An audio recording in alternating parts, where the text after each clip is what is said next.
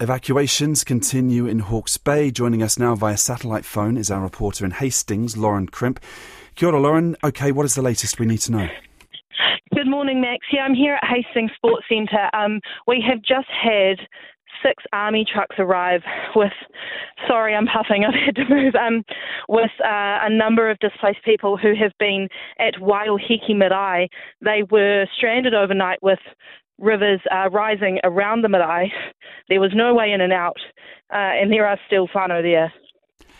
Uh, how many people on board the trucks and, and, and what have they been carrying?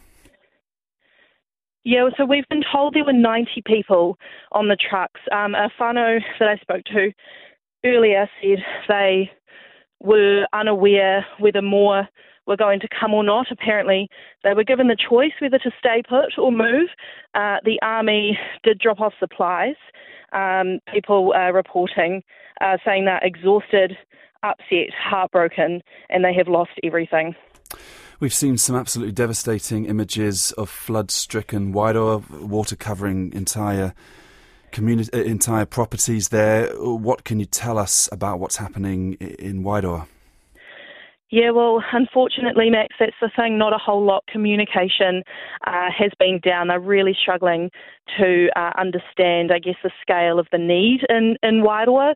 Um, they have been able, civil defence have been communication communicating, sorry, via satellite phone, and they were getting the Defence Force in earlier today um, to with a representative from NEMA to understand what the need is. We understand they have one day of food and two days of water, but that's obviously not enough. They're trying to get seven days worth because they just have no idea when roads are going to be reopened. They are also sending a river engineer to try and understand the state of the rivers and when those might uh, come down so they can send reinforcements in and try and get people reconnected uh, to the wider Hawke's Bay community.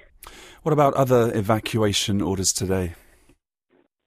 Uh, I understand in the Hawke's Bay, uh, Te Awa, so a couple of remaining roads in Te Awa were evacuated, um, but evacuations, uh, as you said, have been widespread. We also understand that rescues are still ongoing. Uh, for example, a chopper was meant to try and get to Wairoa yesterday, but was diverted to try and have to rescue people. And um, Civil Defence have said that they are really concerned that there are residents who remain isolated, who they haven't been able to reach due to road closures and flooding, and who may not have been able to contact uh, anyone to say that they need help. So there is still real concern out there uh, that there are people who need help and we just don't know where they are uh, mm. or how to get to them.